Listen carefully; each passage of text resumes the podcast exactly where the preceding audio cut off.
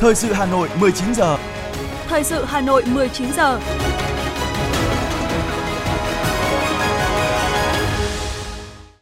Thanh Hiền và Quang Vi kính chào và cảm ơn quý vị thính giả đang nghe chương trình thời sự của Đài Phát thanh và Truyền hình Hà Nội. Chương trình tối nay Chủ nhật ngày 13 tháng 11 sẽ chuyển tới quý vị và các bạn một số nội dung chính sau đây.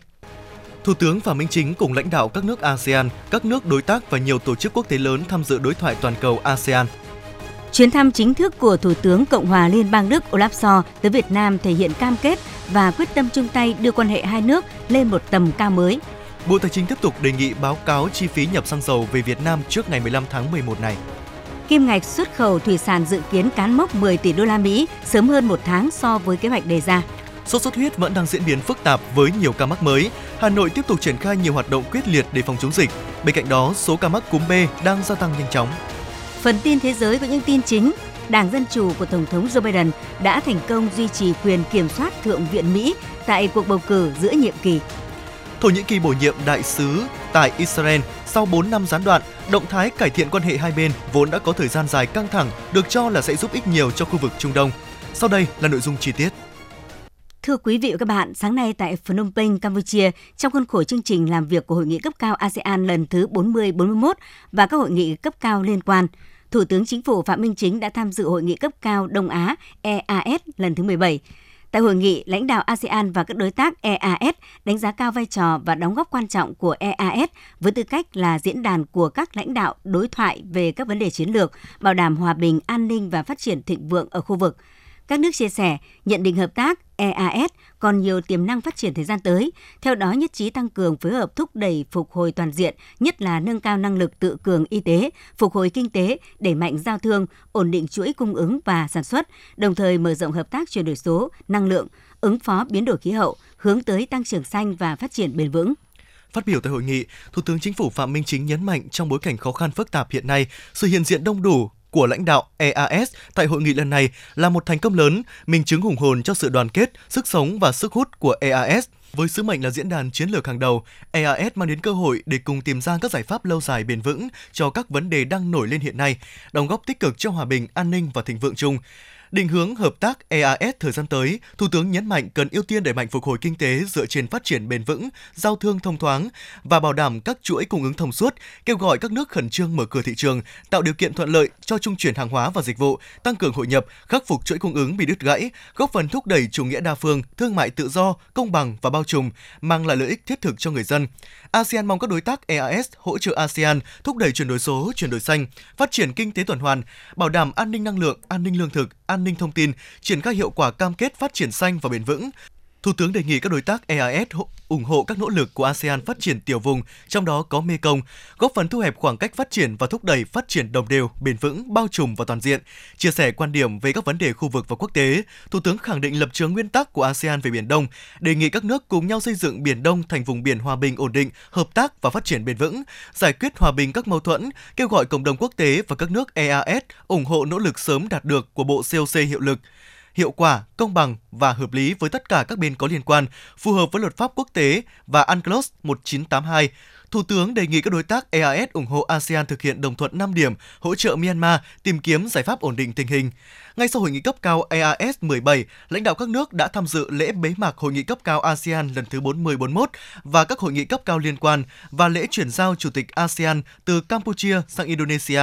Phát biểu trong đảm nhận cương vị chủ tịch luân phiên của ASEAN, trong năm 2023, Tổng thống Indonesia thông báo về chủ đề của năm ASEAN 2023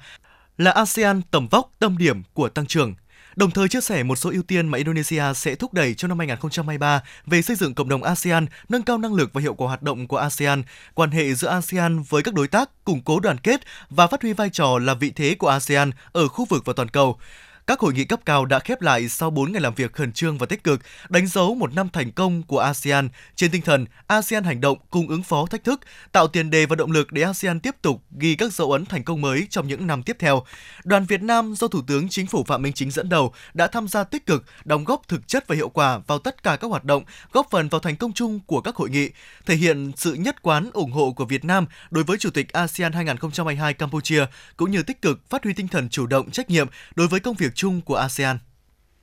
Đúng 14 giờ 20 phút ngày 13 tháng 11, Thủ tướng Chính phủ Phạm Minh Chính và đoàn đại biểu cấp cao Việt Nam đã về tới thủ đô Hà Nội, kết thúc chuyến thăm chính thức Vương quốc Campuchia, dự hội nghị cấp cao ASEAN lần thứ 40-41 và các hội nghị cấp cao liên quan theo lời mời của Thủ tướng Vương quốc Campuchia, Chủ tịch ASEAN năm 2022 Samdech Techo Hun Sen. Chuyến công tác thành công trên mọi phương diện, thực hiện hiệu quả đường lối đối ngoại của Đại hội Đảng toàn quốc lần thứ 13 về tiếp tục đẩy mạnh và nâng cao hiệu quả công tác đối ngoại và hội nhập quốc tế và chỉ thị 25 của Ban Bí thư về đẩy mạnh và nâng tầm đối ngoại đa phương đến năm 2030 vun đắp quan hệ láng giềng tốt đẹp với Campuchia và là thành viên chủ động tích cực, có trách nhiệm với khu vực và quốc tế.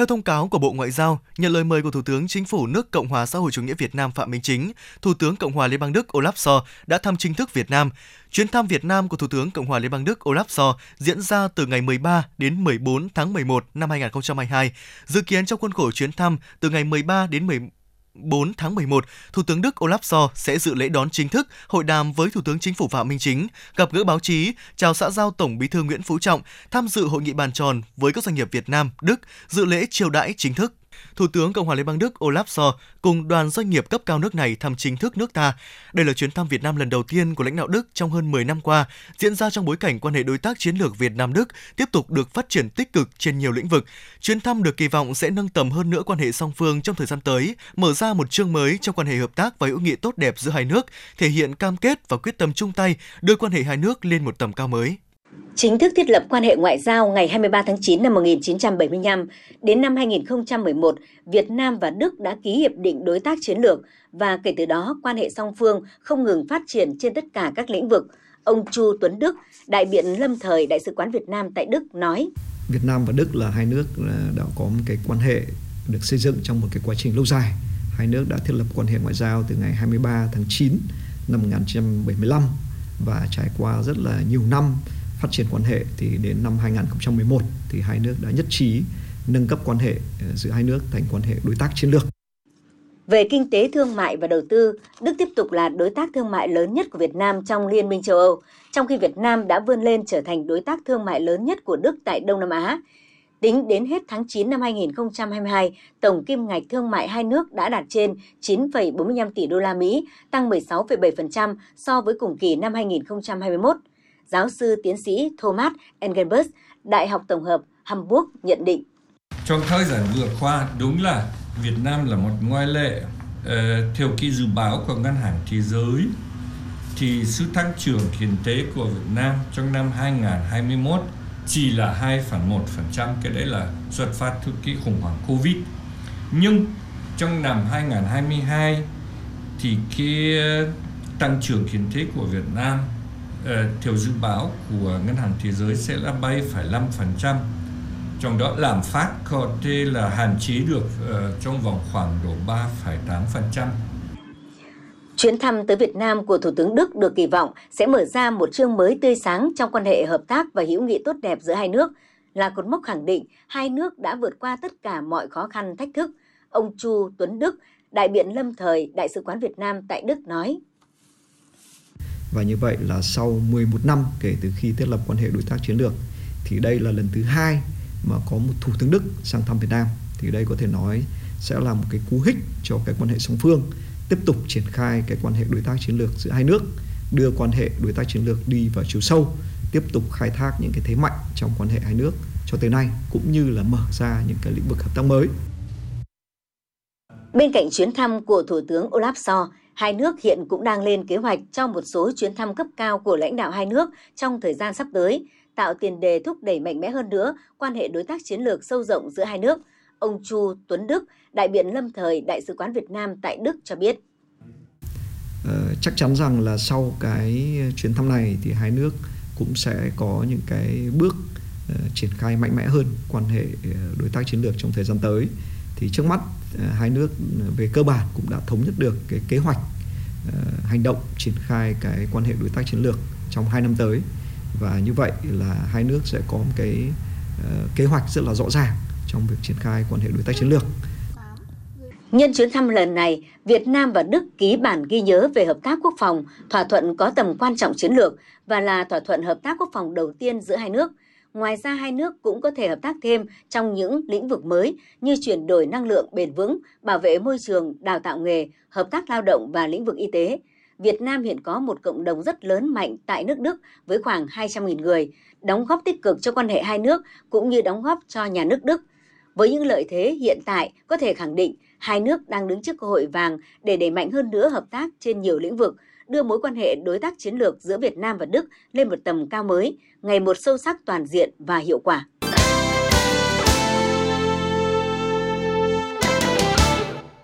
Thưa quý vị và các bạn, trong tuần, Quốc hội đã hoàn tất chương trình làm việc của tuần thứ tư. Trong tuần làm việc này, Quốc hội đã tập trung vào công tác xây dựng pháp luật với việc biểu quyết, thông qua hai luật và cho ý kiến vào 6 dự án luật đồng thời thông qua ba nghị quyết quan trọng, đó là nghị quyết về kế hoạch phát triển kinh tế xã hội năm 2023, nghị quyết về dự toán ngân sách nhà nước năm 2023, nghị quyết về phương án phân bổ ngân sách trung ương năm 2023. Đáng chú ý trong tuần Quốc hội đã thảo luận về các báo cáo tư pháp, đặc biệt là công tác phòng chống tham nhũng năm 2022. Sau đây là tổng hợp của phóng viên Ngọc Ánh. Điểm đáng chú ý trong nghị quyết về kế hoạch phát triển kinh tế xã hội năm 2023 là Quốc hội đã quyết nghị ra mục tiêu tăng trưởng kinh tế cho chính phủ trong năm tới là 6,5%, lạm phát 4,5% và GDP bình quân đầu người khoảng 4.400 đô la Mỹ. Đây là mức tăng trưởng thấp so với mức tăng trưởng 8,83% trong 9 tháng của năm nay. Tuy nhiên, nhìn nhận những yếu tố bất định gây thách thức lớn khi xung đột Nga-Ukraine vẫn chưa có dấu hiệu kết thúc, kéo theo giá năng lượng và thực phẩm tăng, lạm phát leo thang và lãi suất tăng mạnh, Quốc hội đã đặt ra mục tiêu tăng trưởng kinh tế năm 2023 đạt 6,5% là thận trọng và phù hợp. Đại biểu Trần Đức Thuận đoàn Nghệ An và đại biểu Vũ Tiến Lộc đoàn Hà Nội cho rằng. Năm 2023 đấy, hiện nay cũng tiềm ẩn nhiều cái yếu tố mà ảnh hưởng rất lớn đến cái tăng trưởng của chúng ta. Và chúng ta hiện nay quan tâm đến tình hình xăng dầu là hiện nay cũng nó có những cái biến động và chúng ta cũng không thể chủ quan được. Cho nên là cái việc đề ra cái mức 6,5% ấy thì tôi cho nghĩ là chúng ta thận trọng và đưa ra cái mức 6,5% như thế là phù hợp trong cái bối cảnh thế giới khó khăn như thế này thì tâm lý mọi người luôn luôn là tiết kiệm mọi người cẩn trọng hơn trong cái chi tiêu mà doanh nghiệp cũng đang rất là khó khăn trong một cái bối cảnh khó khăn như vậy mà mình đề ra một cái chỉ tiêu tăng trưởng là 6,5% là một cái chỉ tiêu ở cái mức phấn đấu cao. Nếu như không có những cái biến động xấu thêm của cái tình hình thế giới thì chúng ta có thể đạt được cái mục tiêu này. Còn nếu mà trong trường hợp mà thị trường thế giới có những cái biến động nó bất lợi hơn, nó khó khăn hơn thì việc chúng ta đạt được 6,5% thì là một cái thách thức vô cùng lớn. Trong nghị quyết về dự toán ngân sách nhà nước năm 2023, Quốc hội quyết nghị từ ngày 1 tháng 7 năm 2023 thực hiện điều chỉnh tăng lương, lương hưu, trợ cấp bảo hiểm xã hội và trợ cấp ưu đãi người có công. Mức lương cơ sở điều chỉnh lên 1,8 triệu đồng một tháng là hợp lý, không quá gây áp lực lên ngân sách. Đại biểu Trương Trọng Nghĩa, đoàn thành phố Hồ Chí Minh nêu quan điểm. Mục đích của chúng ta là tăng thu nhập cho các bộ công chức để họ có thể sống được, sống được theo cái nghĩa đó là họ chăm lo được cho gia đình của họ bằng tiền lương bằng cái thu nhập chính thức của cái cơ quan và cái tổ chức đó trả cho họ. Còn cái biện pháp tăng cái tiền lương cơ bản là cái phương tiện để chúng ta đạt được mục đích đó. Lợi ích nhóm, lót tay, bôi trơn là những từ được đề cập nhiều lần trong báo cáo công tác phòng chống tham nhũng năm 2022, cho thấy thái độ thẳng thắn, không né tránh tồn tại, Đại biểu Nguyễn Anh Trí đoàn Hà Nội ví tham nhũng vặt với vòi bạch tuộc, vừa nhiều vòi vừa đeo đẳng, bám chặt đã gây bức xúc lớn cho nhân dân. Đại biểu Nguyễn Quang Huân đoàn Bình Dương đề nghị cần xây dựng bộ quy tắc ứng xử theo tiêu chuẩn liêm chính ở cơ quan công quyền. Từ những nguyên nhân xảy ra tham nhũng do người đứng đầu, do năng lực, đạo đức cán bộ, công chức viên chức và kể cả do thu nhập, nhiều đại biểu mong muốn có chế tài mạnh mẽ hơn để tổ chức cá nhân không dám và không cần tham nhũng phải có cơ chế nào ràng buộc, hạn chế đến mức thấp nhất tình trạng tham nhũng, những người tham nhũng mà có chức vụ. Hiện nay có rất nhiều quy định cấm của trung ương của chính phủ, nghị quyết của quốc hội và đặc biệt là có văn bản của đảng về vấn đề nêu gương của cán bộ công chức viên chức, trong đó có cán bộ lãnh đạo. Rất rành mạch, rất cụ thể, rõ ràng về quy định đối với những người có chức vụ, được làm gì và không làm gì người đứng đầu địa phương bây giờ phải chịu trách nhiệm ở nơi nào để tham nhũng thì chắc chắn người đứng đầu địa phương phải bị xử lý có đó mới là cái tính nêu gương, đẩy trách nhiệm của người đứng đầu đến. ở nơi nào người đứng đầu mà gương mẫu mà tốt thì chắc chắn nơi đó cái công cái công cuộc phòng chống nhũng nó tốt hơn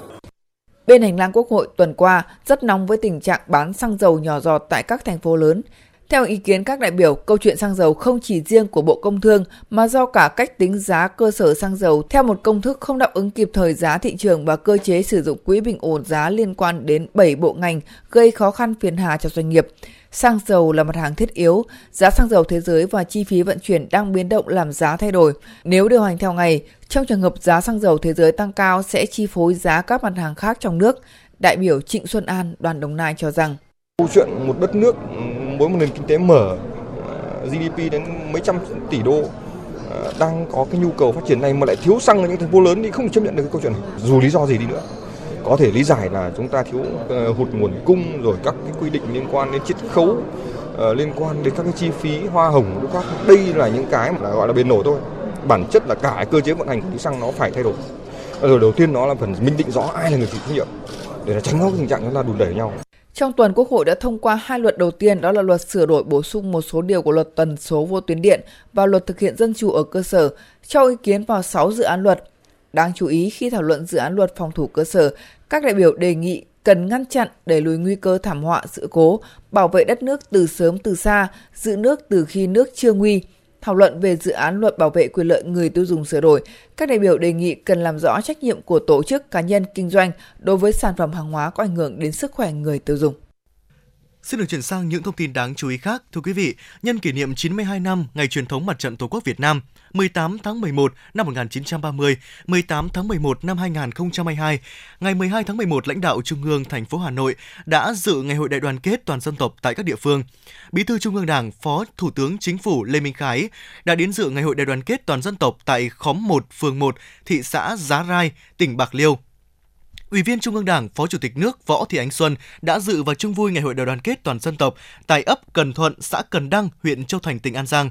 Tại Ngày hội đại đoàn kết toàn dân tộc, tại khu dân cư ấp 8, xã Phước Tân Hưng, huyện Châu Thành, tỉnh Long An, Ủy viên Trung ương Đảng, Phó Thủ tướng Chính phủ Lê Văn Thành đã tham dự. Ủy viên Trung ương Đảng, Phó Bí thư Thành ủy, Chủ tịch Ủy ban nhân dân thành phố Hà Nội Trần Sĩ Thanh đã tham dự ngày hội đại đoàn kết toàn dân tộc do Tổ liên dân phố khu đô thị Gamuda Garden, phường Trần Phú, quận Hoàng Mai tổ chức. Ủy viên Ban Thường vụ Thành ủy, Chủ tịch Ủy ban Mặt trận Tổ quốc Việt Nam thành phố Hà Nội Nguyễn Lan Hương dự ngày hội đại đoàn kết toàn dân tộc tại phường Long Biên, quận Long Biên.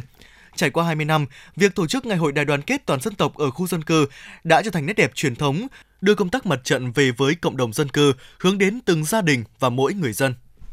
Bộ Công Thương vừa có công điện số 7196 gửi Tổng cục Quản lý thị trường và Cục Quản lý thị trường các tỉnh thành phố về việc giám sát kiểm tra xử lý vi phạm và ký biên bản cam kết với các doanh nghiệp kinh doanh xăng dầu. Trong công điện nêu rõ, trước những biến động của tình hình kinh tế chính trị thế giới gây ảnh hưởng đến giá xăng dầu thời gian qua, Liên Bộ Công Thương Tài chính đã có những chính sách điều hành giá nhằm tháo gỡ khó khăn trong quá trình nhập khẩu, kinh doanh xăng dầu đối với các loại hình thương nhân.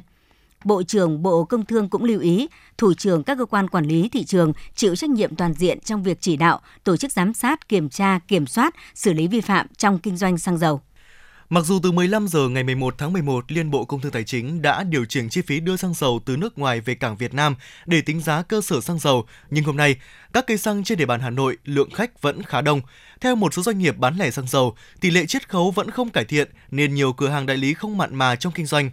Để bảo đảm nguồn cung cho quý 4 năm 2022, Petrolimex đã chủ động tạo nguồn cho thị trường nội địa, dự kiến khoảng gần 3 triệu mét khối một tấn, tương ứng khoảng 140% so với phân giao tối thiểu của Bộ Công Thương. Theo Petrolimex, tại một số địa phương, tình trạng người dân dồn về các cửa hàng xăng dầu của Petrolimex vẫn tăng đột biến. Để phục vụ khách hàng, Petrolimex đã phải nỗ lực từ khâu tạo nguồn đến vận chuyển từ kho cảng về các cửa hàng xăng dầu và cuối cùng là bán lẻ đến tay người tiêu dùng. Nhằm kích cầu tiêu dùng mua sắm cuối năm, nhiều nhà bán lẻ hệ thống siêu thị trên cả nước đang đồng loạt tung ra các chương trình khuyến mại, giảm giá sâu cho hàng triệu mặt hàng tiêu dùng. Cụ thể, Big C Go khuyến mại từ ngày 3 tháng 11 đến hết ngày 21 tháng 11 với các ưu đãi lên đến 50% dành cho hơn 400 sản phẩm đến từ tất cả các ngành hàng. Sài Gòn Co-op triển khai chương trình khuyến mại chạm đỉnh mùa sale, gì cũng giảm với 6.500 mặt hàng thiết yếu được giảm giá đến 65%. Tại siêu thị MM Mega Market, đồng giảm giá 30% áp dụng cho tất cả khách hàng mua sắm tại hệ thống và giảm giá ngành hàng thực phẩm và phi thực phẩm với mức giảm lên đến 80%. Tháng 11 là thời điểm của người dân thủ đô Hà Nội bắt đầu sử dụng các loại rau mùa đông như su hào, bắp cải, súp lơ. Tuy nhiên năm nay số lượng các mặt hàng này tại các chợ truyền thống đang tương đối hạn chế, giá cả nhiều loại tăng cao so với trung bình hàng năm. Theo đó, giá các loại rau đầu vụ đông tăng từ 3.000 đến 5.000 đồng tùy loại so với cùng kỳ năm ngoái. Bắp cải có giá từ 17.000 đến 20.000 đồng 1 kg, su hào có giá từ 15.000 đến 17.000 đồng 1 kg, súp lơ xanh hoặc trắng có giá từ 20.000 đến 25.000 đồng 1 kg tùy loại, su su có giá khoảng 15.000 đồng 1 kg. Các loại rau cải ngọt, cải ngồng, cải chip có giá khoảng 10.000 đồng đến 15.000 đồng một mớ.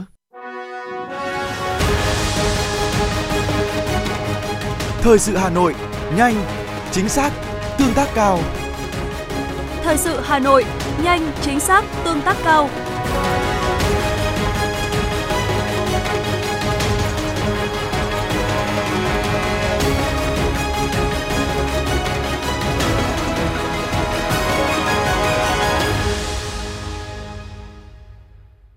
Công ty trách nhiệm hữu hạn một thành viên đường sắt Hà Nội, Hà Nội Metro cho biết đang tiến hành tuyển dụng nhân sự để đào tạo theo dự án tuyến đường sắt đô thị thí điểm Hà Nội, đoạn nhổn ga Hà Nội và bố trí làm việc tại tuyến đường sắt đô thị số 2A Cát Linh Hà Đông. Qua đó tích lũy kinh nghiệm, sẵn sàng vận hành khi dự án nhổn ga Hà Nội đoạn trên cao đi vào khai thác – Nội dung chi tiết thông báo tuyển dụng với từng vị trí ứng viên được đăng tải trên website công ty tại địa chỉ http gạch chéo hà nội metro net vn và được gửi tới Ủy ban nhân dân các quận huyện dọc hành lang tuyến đường sắt đô thị và các trường đại học cao đẳng và trung cấp có liên quan. Sở Giao thông Vận tải Hà Nội vừa kiến nghị Bộ Giao thông Vận tải ban hành quy định tiêu chuẩn kỹ thuật cho việc thiết kế thi công, nghiệm thu xây dựng lắp đặt thiết bị cân kiểm soát trọng tải xe. Tuy nhiên hiện nay chưa có hệ thống tiêu chuẩn quy chuẩn thiết kế thi công nghiệm thu lắp đặt thiết bị cân tự động kiểm soát tải trọng xe một cấp cân, cân không dừng do cấp có thẩm quyền ban hành. Vì vậy, không có cơ sở để chấp thuận nhiệm vụ thiết kế cũng như tổ chức thẩm định phê duyệt dự án theo quy định. Để có cơ sở pháp lý cho việc thẩm định phê duyệt thiết kế, thi công và nghiệm thu dự án, Sở Giao thông Vận tải Hà Nội kiến nghị Bộ Giao thông Vận tải sớm ban hành quy chuẩn kỹ thuật cho việc thiết kế thi công, nghiệm thu xây dựng lắp đặt thiết bị cân tự động, kiểm soát tải trọng xe một cấp, cân không dừng. Thưa quý vị các bạn, thời gian qua, Công an huyện Gia Lâm đã triển khai đồng bộ nhiều biện pháp góp phần tạo chuyển biến tích cực trong công tác bảo đảm trật tự an toàn giao thông trên địa bàn. Đặc biệt số vụ tai nạn giao thông trong 10 tháng đầu năm 2022 đã giảm thiểu một cách rõ rệt ở cả ba tiêu chí, số vụ và số người chết, số người bị thương. Để đảm bảo trật tự an toàn giao thông trên địa bàn, Công an huyện Gia Lâm đã chủ động tham mưu cho Ban An toàn Giao thông huyện xây dựng kế hoạch, triển khai đồng bộ nhiều giải pháp phù hợp với tình hình thực tiễn địa phương, khắc phục các điểm đen về tai nạn giao thông, kiến nghị lắp thêm các biển báo hiệu, gờ giảm tốc độ, đèn báo hiệu trên các tuyến đường, liên huyện, thôn xã. Tham mưu tổ chức ký cam kết không vi phạm pháp luật về trật tự an toàn giao thông tới toàn thể cán bộ, chiến sĩ lực lượng vũ trang, các cơ quan, đơn vị, trường học trên địa bàn. Trung tá Lê Quang Minh, Phó đội trưởng đội Cảnh sát Giao thông Trật tự Công an huyện Gia Lâm cho biết. Thực hiện cái kế hoạch của Ban chỉ đạo 197 thành phố, của Công an thành phố cũng như là của Ban chỉ đạo 197 huyện Gia Lâm để đảm bảo cái trật tự an toàn giao thông, trật tự đô thị trên địa bàn huyện Gia Lâm thì lực lượng cảnh sát giao thông trật tự công an huyện, lực lượng thanh tra giao thông vận tải cùng các cái lực lượng ban ngành khác của huyện à, đều vào cuộc và tham gia duy trì trật tự đô thị trên cái tuyến đường trục chính như tuyến đường ở quốc lộ 5. Thứ hai là các cái trục đường xung quanh của cái địa bàn thị trấn Châu Quỳ như là đường Ngô Xuân Quảng, đường Cổ Bi, đường Thành Trung, đường Lý Thánh Tông đều được các lực lượng gia quân và giải tỏa triệt để các cái vi phạm. Hưởng ứng năm an toàn giao thông năm 2022, đặc biệt là thực hiện nghiêm luật phòng chống tác hại rượu bia và Nghị định số 100 năm 2019 của Chính phủ, lực lượng Cảnh sát Giao thông Công an huyện đã tăng cường tuần tra, kiểm soát, xử lý vi phạm nồng độ cồn, kiên quyết xử lý nghiêm các trường hợp vi phạm theo đúng quy định của pháp luật. Thực hiện đợt gia quân tổng kiểm soát phương tiện giao thông cơ giới đường bộ vừa qua, lực lượng cảnh sát giao thông, công an huyện đã kết hợp tuần tra, kiểm soát giao thông tại các điểm cố định với tuần tra lưu động tại các đường liên bản, liên xã, đường có các dịch vụ vui chơi, giải trí, nhà hàng ăn uống, tăng cường tuần tra ban đêm, ngoài giờ hành chính để tuyên truyền nhắc nhở các trường hợp không mang theo giấy tờ theo quy định và cương quyết xử lý các hành vi vi phạm về nồng độ cồn, chạy quá tốc độ, sử dụng ma túy. Đại úy Nguyễn Danh Lưu, đội cảnh sát giao thông công an huyện Gia Lâm cho biết. Ngay từ đầu năm thì đã xây dựng kế hoạch để tuyên truyền phổ biến giáo dục pháp luật trên toàn địa bàn huyện, trong đó tập trung chủ yếu vào các đối tượng học sinh sinh viên, các trường học hàng tháng, hàng quý thì có bài à, tuyên truyền để gửi các đài phát thanh của các xã, thị trấn để phát trên hệ thống loa. Của phối hợp với công ty Honda của mô tô Hà Nội để tổ chức các cái ngày hội văn hóa để tuyên truyền các uh, trường học chủ yếu là tập trung ở khối cấp 2 các trường trung học cơ sở và trung học phổ thông tại các địa bàn Thời gian tới, đội cảnh sát giao thông công an huyện Gia Lâm đã phân công lực lượng tăng cường tuần tra, kiểm soát hoạt động giao thông đường thủy nội địa, trong đó tập trung kiểm tra hoạt động các bến khách ngang sông, bến thủy nội địa trên địa bàn. Qua đó, kiên quyết đình chỉ các phương tiện hoạt động không phép, chưa đáp ứng các yêu cầu an toàn, không đảm bảo tiêu chuẩn về an toàn kỹ thuật. Đồng thời, tăng cường kiểm tra, xử lý nghiêm các hành vi vi phạm các phương tiện chở quá tải, phương tiện chở quá số người quy định, không thực hiện đúng quy định về an toàn giao thông đường thủy, đẩy mạnh phối hợp với cơ quan báo đài địa phương, tuyên truyền, vận động người dân thực hiện nghiêm các chủ trương của Đảng, pháp luật của nhà nước và các văn bản có liên quan đến lĩnh vực an toàn giao thông. Đại úy Nguyễn Danh Lưu, đội cảnh sát giao thông công an huyện Gia Lâm cho biết. Về cuối năm thì sẽ lưu lượng và mật độ âm thâm người ta sẽ tăng, tăng cao sẽ dẫn đến các nguy cơ là ùn tắc và xảy ra tai nạn giao thông thì công an huyện Gia Lâm đã chủ động chủ động tham mưu cho ủy ban huyện để ờ, xây dựng công văn chỉ đạo các ban ngành tăng cường ờ, quyết liệt các ờ, giải pháp thực hiện các giải pháp quyết liệt để, để giữ gìn trật tự an toàn giao thông trên địa bàn huyện những giải pháp tích cực trong công tác đảm bảo trật tự an toàn giao thông của Công an huyện Gia Lâm đã góp phần làm giảm thiểu tai nạn giao thông trên địa bàn, từng bước đưa việc chấp hành pháp luật giao thông trở thành thói quen hàng ngày của mỗi người dân và xây dựng nét đẹp văn hóa giao thông trên địa bàn.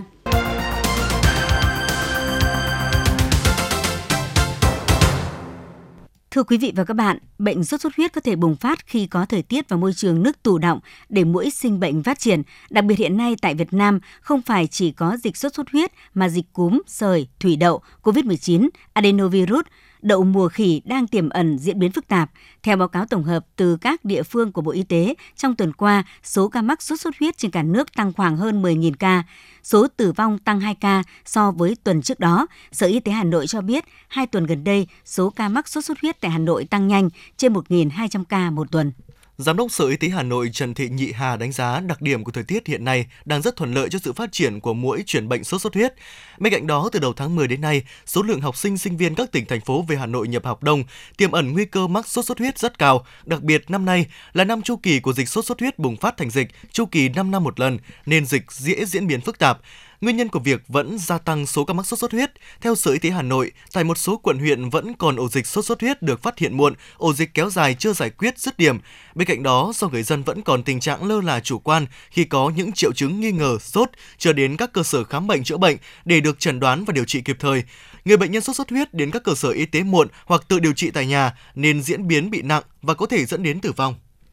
Những ngày này, các quận huyện thị xã của thành phố Hà Nội đang triển khai nhiều hoạt động phòng chống dịch sốt xuất huyết như phun thuốc diệt mũi, tuyên truyền tập huấn kiến thức cho người dân, qua đó góp phần tạo môi trường sống an toàn, đảm bảo sức khỏe cho mọi người trên địa bàn thủ đô. Ngành y tế khuyến cáo trong quá trình điều trị bệnh sốt xuất huyết tại nhà, người chăm sóc bệnh nhân cần lưu ý các dấu hiệu bệnh chuyển nặng như sốt cao 39 đến 40 độ C, đột ngột, liên tục, bệnh nhân có thể giảm hoặc hết sốt nhưng mệt ly bì hoặc bứt rứt, nôn ói nhiều, đau bụng nhiều, tay chân lạnh ẩm, chảy máu mũi, miệng hoặc xuất huyết âm đạo, không đi tiểu trên 6 giờ thì cần đưa đến cơ sở y tế để được điều trị kịp thời. Thưa quý vị các bạn, bên cạnh việc dịch sốt xuất huyết vẫn đang diễn biến phức tạp thì số ca mắc cúm B cũng đang gia tăng nhanh tại Hà Nội. Số bệnh nhân mắc cúm đặc biệt là trẻ nhỏ mắc cúm B đang gia tăng mạnh. Tại các bệnh viện, số trẻ mắc cúm B có dấu hiệu nặng hơn hẳn mọi năm và đa phần có cả bội nhiễm. Nhiều trường hợp nhập viện và bị biến chứng viêm phổi, suy hô hấp tiến triển. Năm nay, trong số ca cúm biến chứng nặng, viêm cơ tim, suy đa phủ tạng đã có vài trường hợp không hề có bệnh lý nền. Riêng tháng 10, đã có 7 trường hợp nguy kịch phải lọc máu và chạy ECMO. Do đó, các chuyên gia lưu ý các phụ huynh cần cẩn trọng khi trẻ mắc cúm để tránh hậu quả đáng tiếc. Tại Bệnh viện Nhi Trung ương, trong vài tuần qua, đa số trẻ mắc cúm có kết quả xét nghiệm cúm B, trong khi trước đó chủ yếu là mắc cúm A. Cả hai chủng cúm thường có triệu chứng sốt, mệt, đau rát họng, ho khan, đau đầu, đau mỏi người, có thể bị buồn nôn và tiêu chảy. Điều đáng nói, đợt này, số trẻ mắc cúm B có dấu hiệu nặng hơn hẳn mọi năm và đa phần có cả bội nhiễm. Tiến sĩ bác sĩ Nguyễn Thị Mai Hoàn, trưởng khoa khám bệnh đa khoa, Bệnh viện Nhi Trung ương nói những mọi năm cúm B thì nó chỉ xuất hiện lẻ tẻ, nhưng năm nay lây lan mạnh có gia đình thì có thể cả gia đình bị nhiễm cúm B hoặc là lớp học hoặc môi trường đông người. Cúm B là một loại cúm mùa có 4 típ A, B, C và D, thường gây nhiễm trùng đường hô hấp. Kể từ sau đại dịch COVID-19, các nghiên cứu thấy rằng cúm B gặp khoảng 40%, cúm A chiếm 60% trong các trường hợp cúm mùa, rất hiếm gặp cúm C và D. Đa số trẻ mắc cúm chỉ cần chăm sóc tại nhà và tự khỏi sau 1 đến 2 tuần, nhưng ho và mệt mỏi có thể kéo dài hơn. Thông thường cũng có ca diễn biến nặng do có bệnh mãn tính hoặc rối loạn suy giảm hệ miễn dịch. Nhưng năm nay, trong số ca cúm biến chứng nặng, viêm cơ tim, suy đa phủ tạng, đã có vài trường hợp không hề có bệnh lý nền. Riêng tháng qua, đã có 7 trường hợp nguy kịch, trong đó 4 cháu phải lọc máu, 3 cháu chạy ECMO. Vì vậy, khi chăm sóc trẻ tại nhà, các gia đình cần nhận biết dấu hiệu bất thường, cần đưa trẻ đi khám ngay. Phó giáo sư tiến sĩ Tạ Anh Tuấn, trưởng khoa điều trị tích cực nội khoa, Bệnh viện Nhi Trung ương khuyến cáo. Các cái dấu hiệu phải đưa trẻ đến bệnh viện khám đó là sốt cao liên tục trên 39 độ 5 mà sử dụng các cái thuốc hạ sốt rất là khó hạ. Thứ hai có các cái yếu tố nguy cơ cao. Thứ ba trẻ đã sốt kéo dài trên 4 cho tới 5 ngày mà không có cắt sốt vẫn trên 38 độ 5 cái thứ tư nữa đó là một số các cái dấu hiệu thay đổi về mặt ý thức nó cũng chỉ làm nó quấy khóc hoặc có các cái rối loạn về mặt nhịp thở ví dụ như khó thở tiếng thở bất thường khò khè rút nõm lồng ngực rồi cánh mũi phập phồng da tái môi xe mắt trũng Cùng với việc nhận biết dấu hiệu nặng, bác sĩ nhấn mạnh cha mẹ không cần gọi xét nghiệm cúm B cũng như các xét nghiệm khác cho con tại nhà vì tốn kém mà không tác dụng gì. Đặc biệt, thuốc kháng sinh, kháng virus phải dùng theo chỉ định của bác sĩ, chứ không tự ý sử dụng vì có thể gây nguy hại cho sức khỏe của trẻ. Tùy thuộc tình trạng của trẻ khi thăm khám, các bác sĩ sẽ cho làm các xét nghiệm cần thiết để từ đó đưa ra các chỉ định điều trị phù hợp. Ví dụ, trẻ có nguy cơ cao, trẻ có các biến chứng sẽ được chỉ định dùng thuốc kháng virus, chỉ dùng cho những trường hợp sốt dưới 48 giờ. Nếu có bội nhiễm vi khuẩn, sẽ được dùng kháng sinh phù hợp. Nếu có suy hô hấp, sẽ được hỗ trợ thở oxy hoặc thở máy, bù nước điện giải, điều trị suy tim nếu có. Phòng bệnh cúm B, mọi người cần giữ khoảng cách xa tối thiểu 1 mét với những người có các triệu chứng cúm. Trẻ có dấu hiệu cúm nên để ở nhà, không đi học. Rửa tay trước khi chạm vào mắt, mũi và miệng. Sử dụng khăn giấy hoặc mặt trong cánh tay khi bạn ho và hắt hơi. Vứt bỏ khăn giấy vào đúng nơi quy định, rửa tay không cho trẻ dùng chung các vật dụng như cốc uống, thìa, bình sữa, đồ chơi hoặc bất cứ thứ gì tiếp xúc với miệng hoặc mũi. Tiêm phòng cho trẻ đầy đủ theo khuyến cáo. Tiêm phòng cúm bao gồm cả cúm A và cúm B được chỉ định cho trẻ từ 6 tháng tuổi là cách tốt nhất để giảm nguy cơ mắc bệnh cúm. Tiêm phòng hàng năm sẽ tăng cường khả năng miễn dịch cho trẻ chống lại các chủng cúm gần đây nhất, giúp phòng các biến chứng nặng nếu chẳng may nhiễm bệnh.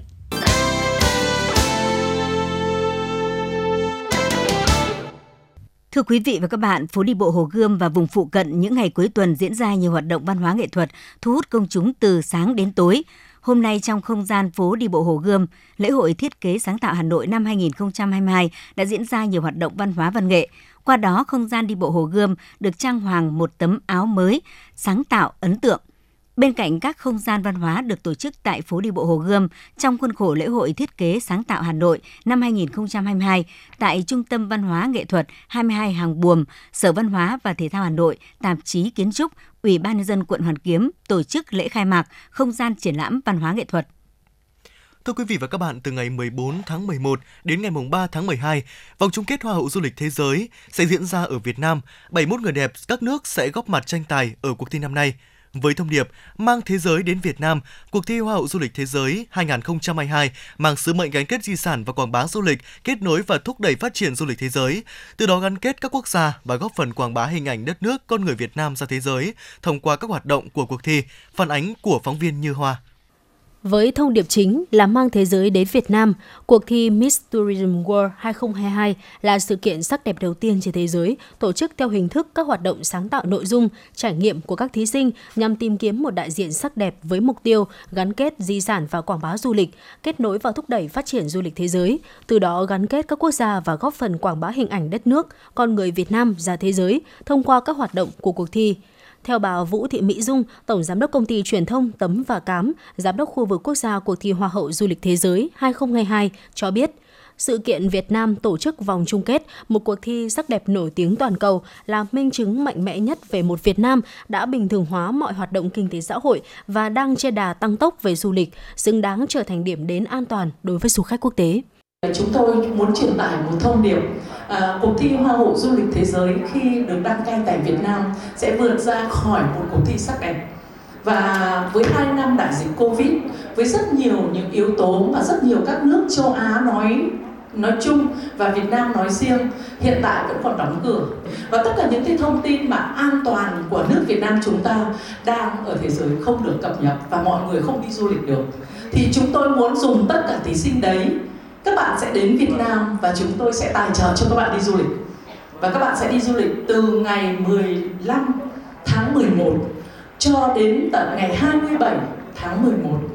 và những cảnh đẹp các thí sinh đi sẽ được review, các thí sinh sẽ ghi hình lại nơi di sản, văn hóa di sản của các tỉnh và sẽ gửi hình ảnh và review của mình vào ban tổ chức là một trong năm địa phương tham gia tổ chức vòng chung kết cuộc thi Hoa hậu Du lịch Thế giới 2022, tỉnh Vĩnh Phúc sẽ chào đón các thí sinh về tham quan, trải nghiệm tại nhiều điểm đến nổi tiếng như khu danh thắng Tây Thiên, Thiền viện Trúc Lâm Tây Thiên, khu du lịch Tam Đảo, Tháp Bình Sơn, đền Gia Loan, chùa Biện Sơn. Đặc biệt vào ngày 3 tháng 12, đêm chung kết cuộc thi Miss Tourism World 2022 sẽ được tổ chức tại công viên Quảng trường Hồ Chí Minh, trung tâm thành phố Vĩnh Yên, tỉnh Vĩnh Phúc. Ông Bùi Hồng Đô, Giám đốc Sở Văn hóa Thể thao Du lịch Vĩnh Phúc chia sẻ về vinh dự này. Thì chúng tôi cũng đã có cái sự chuẩn bị hết sức là kỹ lưỡng được tỉnh ủy ban giao. Đó là đây không chỉ là cái cuộc thi đơn thuần mà đây là cái điều kiện để chúng tôi hỗ trợ cho các thí sinh từ các quốc gia khác nhau đến để tìm hiểu văn hóa mảnh đất con người Việt Nam và văn hóa mảnh đất con người Vĩnh Phúc, những danh lam, những thắng cảnh. Với cái điều kiện của Vĩnh Phúc chúng tôi có cái khu danh thắng Tây Thiên, khu du lịch quốc gia và bảy di sản văn hóa, phi vật thể. Trong đó có ba di sản được UNESCO công nhận. Đây cũng là một trong những cơ hội để chúng tôi tiếp tục tuyên truyền quảng bá nhiều hơn nữa đối với lại du khách bạn bè quốc tế đến với Vĩnh Phúc chúng tôi. Tại Việt Nam, kể từ khi chính phủ đồng ý mở cửa hoàn toàn hoạt động du lịch từ ngày 15 tháng 3 năm 2022, đến nay du lịch nội địa đã hoàn toàn phục hồi. 10 tháng đầu năm 2022, khách du lịch nội địa tăng trưởng vượt cả năm 2019. Khó khăn của ngành kinh tế xanh Việt Nam là lượng khách du lịch quốc tế còn thấp, chưa đạt mục tiêu đề ra. Do đó, sự kiện Việt Nam tổ chức vòng chung kết một cuộc thi sắc đẹp nổi tiếng toàn cầu như Miss Tourism World, Hoa hậu du lịch thế giới chính là sự minh chứng mạnh mẽ nhất về một Việt Nam đã bình thường hóa mọi hoạt động trong cuộc sống, đang trên đà tăng tốc về du lịch, xứng đáng trở thành điểm đến an toàn đối với du khách quốc tế.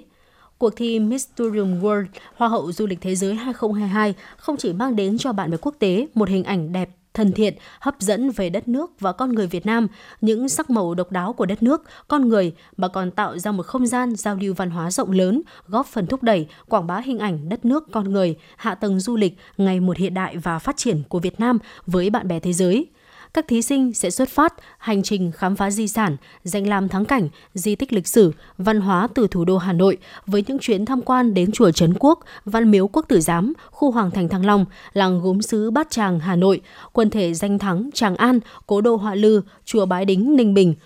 Đêm chung kết cuộc thi Miss Tourism World 2022 sẽ diễn ra vào ngày 3 tháng 12 tại công viên Quảng trường Hồ Chí Minh, trung tâm thành phố Vĩnh Yên, tỉnh Vĩnh Phúc.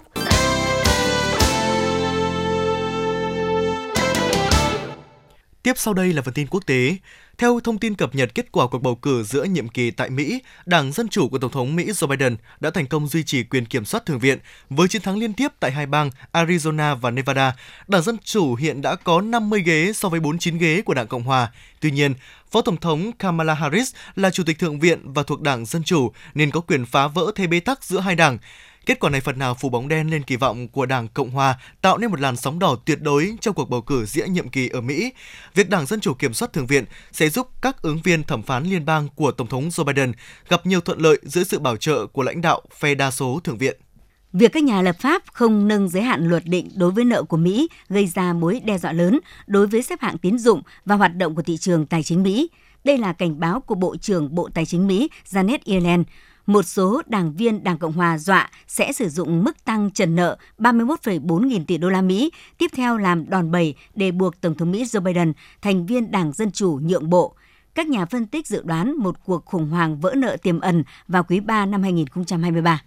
Thổ Nhĩ Kỳ vừa bổ nhiệm lại đại sứ Israel sau 4 năm gián đoạn. Đây là bước đi cụ thể nhất minh chứng cho việc bình thường hóa quan hệ giữa hai bên vốn đã có thời gian dài căng thẳng. Khi mối quan hệ này được cải thiện rõ ràng, sẽ giúp ích cho nhiều khu vực ở Trung Đông. Tân đại sứ nước này tại Israel vừa được Tổng thống bổ nhiệm là nhà ngoại giao kỳ cựu Saki Oskan Torunla, người từng giữ chức Tổng lãnh sự Thổ Nhĩ Kỳ tại Jerusalem giai đoạn 2010-2014, phụ trách vấn đề người Palestine. Bộ Ngoại giao Nga đưa ra tuyên bố cho biết các chuyến hàng ngũ cốc của Ukraine và bình thường hóa xuất khẩu nông sản của Nga là phần không thể thiếu trong gói các biện pháp nhằm bảo đảm an ninh lương thực toàn cầu.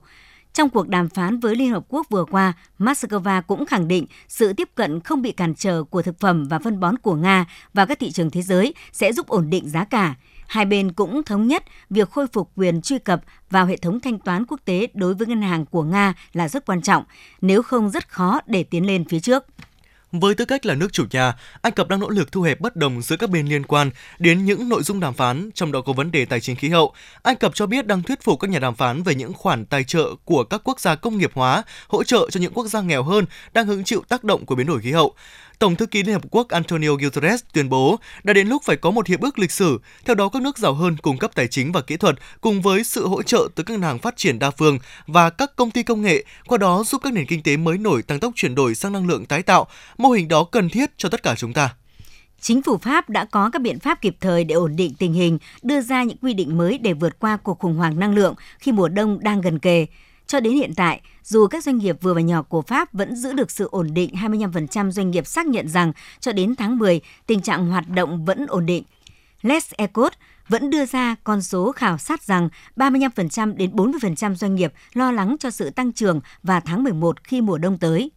Dịch COVID-19 có xu hướng tăng trở lại ở Nhật Bản, buộc chính phủ nước này phải chuẩn bị các biện pháp ứng phó kịp thời với làn sóng dịch thứ 8. Theo thống kê của Bộ Y tế Nhật Bản, số ca nhiễm mới COVID-19 tại nước này trong ngày 12 tháng 11 là gần 79.500 trường hợp. Như vậy, số ca mắc mới COVID-19 đã tăng trong 7 ngày liên tiếp. Bên cạnh đó, số bệnh nhân phải nhập viện và số ca tử vong cũng tăng đột biến. Theo Ủy ban chuyên gia phòng chống dịch bệnh của chính phủ Nhật Bản, trong làn sóng dịch thứ 8, các biến chủng Omicron mới được cho là có tốc độ lây lan mạnh mẽ hơn. Do đó, biện pháp cấp bách hiện nay là thúc đẩy người dân tiêm chủng các mũi tăng cường, cũng như tiêm vaccine cho trẻ em từ 6 tháng tuổi trở lên. Đây vẫn là biện pháp hiệu quả nhất để đối phó với làn sóng dịch mới.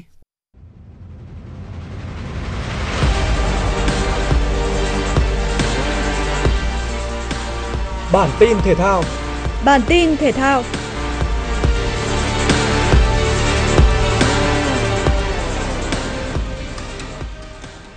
Trên sân King Cross của tập đoàn BRG, giải golf Đài Hà Nội mùa thu 2022 đã diễn ra, quy tụ sự góp mặt của 157 vận động viên, trong đó có 16 golfer nữ, chia thành 4 bảng A, B, C và D. Với cơ cấu đa dạng, phong phú, giải golf Đài Hà Nội mùa thu 2022 là cơ hội tăng cường sự giao lưu, hợp tác giữa các cơ quan ban ngành trên địa bàn Hà Nội, qua đó lan tỏa tinh thần tập luyện và thi đấu đến đông đảo cộng đồng yêu golf. Chạm trán Brentford tại vòng 16 Premier League, Manchester City tràn lên tấn công ngay sau tiếng còi khai cuộc. Tuy nhiên, Brentford lại cho thấy khả năng tận dụng cơ hội của mình sắc sảo hơn khi có được bàn thắng mở tỷ số phút 16. Phải chờ đến phút 45 cộng 1, Manchester City mới có lời đáp trả sau pha dứt điểm tuyệt đẹp của Foden. Sự khác biệt đến vào phút 90 cộng 8, Ivan Tony đã có lần thứ hai sút tung lưới Ederson để mang về thắng lợi 2-1 đầy bất ngờ cho đội khách Brentford. Cũng tại vòng 16 Ngoại hạng Anh, Liverpool sớm có bàn mở tỷ số do công của Firmino với pha đánh đầu khó tin ở cự ly 16 m không cho thủ thành Bajunu bên phía Southampton có cơ hội cản phá. Mặc dù vậy, lợi thế của Liverpool nhanh chóng bị san bằng chỉ 3 phút sau đó do công của tiền đạo Shea Adams.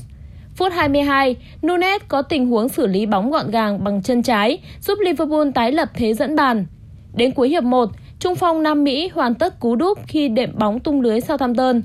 Thắng chung cuộc 3-1, Liverpool xoán ngôi Chelsea và xếp ở vị trí thứ 6 trên bảng xếp hạng, kém đội xếp thứ 5 là Manchester United một điểm. Trên sân của Tottenham, các cầu thủ đội khách Leeds United có bàn mở tỷ số từ rất sớm do công của Somerville. Bàn gỡ của Harry Kane ngay sau đó là chưa đủ để giúp Tottenham bước vào giờ nghỉ trong tâm thế thoải mái, bởi sai lầm của hàng phòng ngự trong những phút cuối hiệp 1 đã khiến đội chủ nhà bị dẫn trước lần thứ hai. Cầu thủ ghi bàn là Jorginho. Hiệp 2 của trận đấu trở nên cảm xúc hơn rất nhiều khi mà Leeds United có hai lần vượt lên và Tottenham cũng ngay lập tức cân bằng tỷ số. Sau cùng, pha làm bàn đẳng cấp của Ben Darker đã mang về chiến thắng nghẹt thở 4-3 cho Tottenham.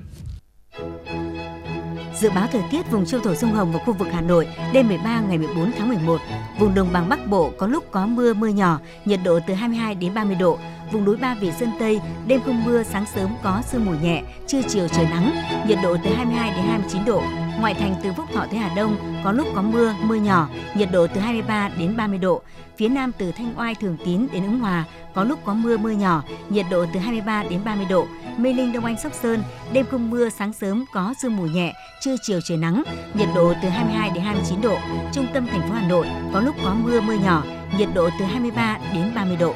Quý vị và các bạn vừa nghe chương trình thời sự của Đài Phát thanh Truyền hình Hà Nội, chỉ đạo nội dung Nguyễn Kim Khiêm, chỉ đạo sản xuất Nguyễn Tiến Dũng, tổ chức sản xuất Trà My, đạo diễn Hoa Mai, phát thanh viên Thanh Hiền Quang Huy cùng kỹ thuật viên Mạnh Thắng phối hợp thực hiện. Xin chào và hẹn gặp lại.